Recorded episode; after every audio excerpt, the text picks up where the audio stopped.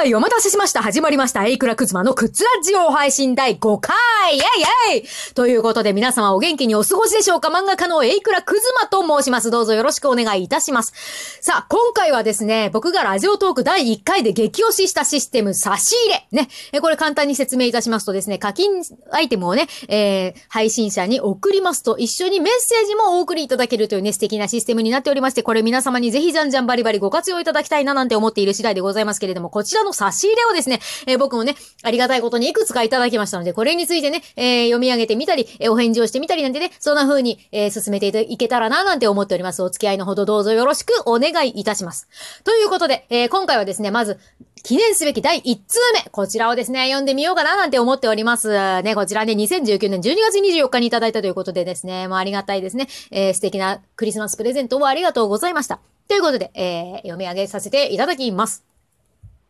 はじめまして、桜川先生のツイッター経由で先生のラディオを拝聴させていただきました。テンポ良くて軽妙なトーク。なんかプロみたいでまた次回が楽しみです。次回まで間の悪理由がお子さんの冬休みってのがとても日常溢れてて微笑ましいです。かっこ笑い。これを機に先生の作品を読ませていただきますね。次回は冬休みの家族のあれこれの話聞いてみたいです。かっこ漫画の話はかっこ笑い。それではまたということでですね、こちら、第2回今年最後のクズラジオ宛てにケンケンさんよりいただきました。ケンケンさんありがとうございますはい。ということでですね、まず、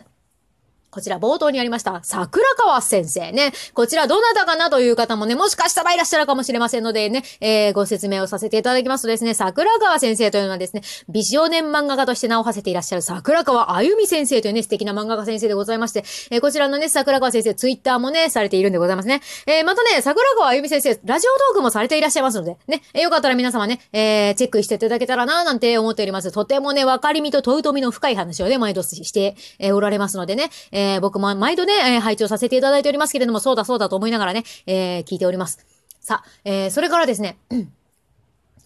そうそうそうそう。あの、プロみたいでとかね。いや、ありがたいことでございます。でですね、えー、まあ、それはさておき、冬休みの話。で、これもね、あの、そもそもどこかでお話ししようと思っていたんですけれども、そんなこんなしてるうちに成人の日も終わり、えー、センター試験も終わりね、なんつってね、えー、もう1月終わるじゃんつう話でございますけどですね、こちらね、ケンケンさんのお便りがもとにですね、えー、なんとかね、記憶を掘り起こしながら進めていこうかな、なんて思います。さ、えー、まずね、えー、冬休みのあれこれと言いますと、まずね、一大イベントといえばクリスマスでございますよ。ねえ。で、うちにはですね、10歳、7歳のキッズがいるわけでございますけれども、そろそろ10歳がですね、サンタの存在を疑い始めました。まあ、こちらはですね、まあ、いろんなね、えー、まあ、方がいらっしゃると思いますので、深くで追求するのはやめておきますけれども、まあ、ここまでで留めておきますけれども、まあ、いろいろありまして。まあ、そんなこんなで、えー、まあ、てんやわんやで、えー、まあまあまあまあ、まあ、とりあえずね、プレゼントは届きましたよということだけね、お伝えしていこうかなと思っています。えそれから大晦日。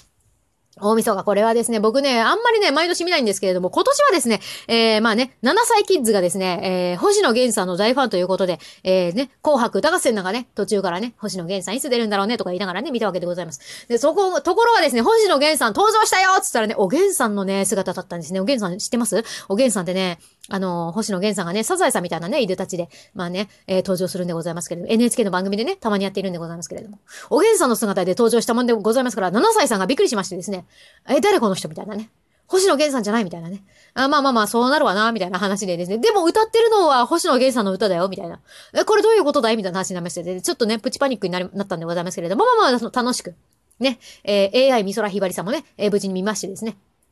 え、なんかね、まあ、最近の技術というかね、まあ、ここまで来たかと思いつつ見たわけでございますけれども、まあね、いろんなね、ことがありましたね。えー、そんなわけでですね、まあ、えー、紅白歌合戦を見終わった後に、えー、近所のね、えー、ジョヤの鐘ゴーンにね、行ったわけでございますけれどもね、あのー、この第2回の時に確かね、僕言ったと思うんですね、ジョヤの鐘。ね、えー、僕の周りはね、過疎高齢化でですね、人数がいなくて、え、おじいちゃんおばあちゃんは家で蕎麦食ってるし、なかなか金をつく相手がいないと。ね、回転が早いと。ね、金をつく順番がね、ぐるぐるぐるぐる回ってくるというね、話をしたと思った、思いましたけれども、えー、この時はですね、この、まあ、去年ですね、この、去年のこのね、今回のジョヤの鐘に関してはですね、僕すごくびっくりしたことがありまして。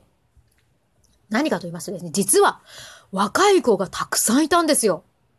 ね。なんだこれはと。若い子っつってもね、あれですよ。あの、若い子なんかね、やらしい言い方ですね、若い子ってね。あの、あれなんです。10代のね、中高生ぐらいの女の子がね、めちゃめちゃいっぱいいたんですよ。こう、どうしたことかと。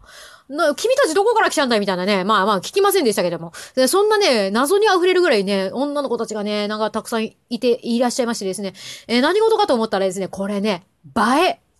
映えを狙ってたんですね。みんなね、インスタグラムとかね、TikTok とかね、TikTok とかね、あれに載せるために、ジョヤの金月に来てるんですよ。ね、動画を撮ってみたりとかね、ゴーンつってね。それをね、こう撮って、こうね、アップしたり、アップしたりって言うんですか？今。あれなんて言うんだろう。あのね、TikTok に載せたりとかね、あの、インスタに上げたりとかね、してるわけでございますよ。で、バイっつってね。あ、こうなるんだつって。いやー、これはですね、本当あの時代の流れというか、こんな風に、除夜の鐘の風景って変わっていくんだなというのをね、目の当たりにいたしましたね。いやーね、まあ僕もあの、あの、まあお仕事柄というかなんというかもう、漫画を描いているもんでございますから、なかなかね、あの、新しいものっていうのはね、ちゃんとね、触れとかないといけないなって日頃思っているわけでございますけど、ジョヤの鐘に映え狙いで来るというね、これはね、もう新しい収穫でしたね。もう覚えとかないといけないなと思いましたね。いやーね、ね、面白かったです。ね。うん、映えっつってね、ほんとみんなね、なんかセルフィーでって言うんですか？あの自撮り棒みたいなやつ。あれ持ってね、来てるんですよ。いやー、ほんとね、新しい風景、新しい光景だったなと思います。なんかあの、なんだろう、ニュースで、このなんか大晦日あたりのニュースで、どこ、どこだったかのね、除夜の鐘がね、あの、近隣住民から苦情が出て、ね、昼間にゴーンって鳴らすことにしましたなんつうね、ニュースがあったりしたんでございますけれども、まあこれもね、なんかね、時代の流れだななんてね、ちょっと物悲しく思っていたわけでございますけれども、その後のこのね、映え騒動でございましたんでね、え僕なんかはちょっとね、あ、これはちょっとね、いい傾向なんではないかななんてね、え思ってちょっとね、ワクワクしたんでございますけれどもね、えー、ね、動画のね、範疇に映らないようにこそこそこそこのね、え忍者のように動いていたというね、そんなね、大晦日でございました。え、それから年が明けて新年。えー、新年はですね、えー、あいにくのお天気で、えー、雨が降ったり止んだりしておりましたんで、えー、まあね、ご近所の、えー、神社に初詣に行って、ね、えー、ね、お酒なんか食っとね、えー、おみきはね、しっかりいただいて帰ってきたわけでございますけれどもね、おみきってなんであんな美味しいんでしょうね。本当にね、あの、竹のね、あの、なんていうの、コップというかね、おちょこというかね、あれに入ってるわけでございますよ。まあ、そそれがまたね、息で、息でね、いいんですよね。でも回し飲みとかね、その気にしない気にしないみたいな感じでね、アルコールで消毒、消毒されてるから平気平気とか言いながらね、えー、やりながらね、まあね、ちょっと一杯やりながらね、帰ってきたわけでございますけれども、まあそれからですね、えー、家に帰って、え僕住んでるのが金沢市というところで、石川県金沢市というところなんでございますけれどもね。えこれは第4回のところで説明しておりますのでね、ぜひ皆様お聞きいただけたらな、なんて思いますけれども、石川県金沢市。えこちらはですね、お正月のね、お菓子に、辻占というのがあるんです。辻、辻占ね。辻占というのがあります。えこの辻占というのはですね、もち粉と砂糖で練られたね、えちっちゃいね、あの、折り紙みたいなものをですね、三角形にキュッとね、えー、可愛らしく折りたたんだお菓子なんでございますけれども、これね、中にちっちゃく丸めた紙が入っているんではございますよ。まあ、要はフォー、フォーチュンクッキー和菓子版みたいな。そんな感じです。で、これをですね、金沢ではですね、3つ、3つ食べて、その食べた順にこのね、あのー、中に入ってる紙を広げて、中に入ってるね、えー、その、そこに書かれている字を読んで、占いをするっていうね。これね、年始の占いのね、そういうイベントがあるわけでございますよ。で、僕はこれね、結構ね、家族みんな好きなんでございまして、今年もね、やりました。そしたらですね、これね、一言ずつね、メッセージが書いている、あるわけでございますけれども、これがですね、なんて書いてあったかと言いますとですね、まず、一つ目。思い切ろうか。ね。いい言葉でございます。で、二つ目。出世が早い。ね。いや、ちょっとワクワクしてきますよね、これね。で、そして、三つ目。服が舞い込む。いや、これはですね、もうこれロイヤルストレートフラッシュじゃないですか？でもう最高だなと思ってね、僕ね、今年1年間のお守りをこれにしようとね、心に固く誓ったわけでございます。で、ちなみにですね、えー、辻浦みんなで食べたらですね、一つ余ったんですね、それぞれね。で、まあね、キッズたちもね、その辻浦、もち粉と砂糖でできてますから甘いんですよ。で、子供、キッズたちが好きなんでございますんで、え、キッズに分けつつも、自分の分も余ったんで、もう一つ開けてみました。そしたら、諦めない。これが出たんですね。いや、もうこれはですね、漫画を描くテンションギャン上がりでしたね、年始からね。いや、もう、思い切ろうが出世が早い、服が舞い込む、そして諦めない。これが出たらもう書くしかないでしょ、ということでですね、もう僕はですね、年始から今年も漫画を描いていくぞと、ね、えー、固く心に誓ったわけでございますので、皆様ぜひね、えー、僕ね、えー、こういろいろ喋っておりますけれどもね、あの、漫画をね、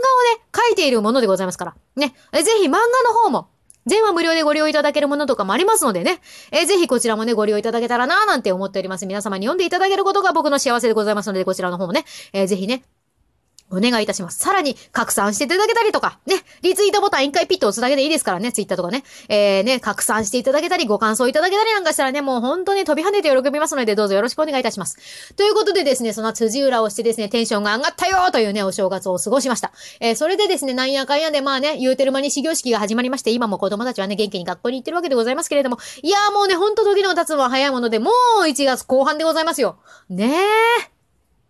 いやーね、本当にね、あのー、なんだろうね。こないだ年明けたと思ったのになんていうのね。え、よくね、大人はね、あの、年の暮れなんかに言いますよね。え、ところがですよ。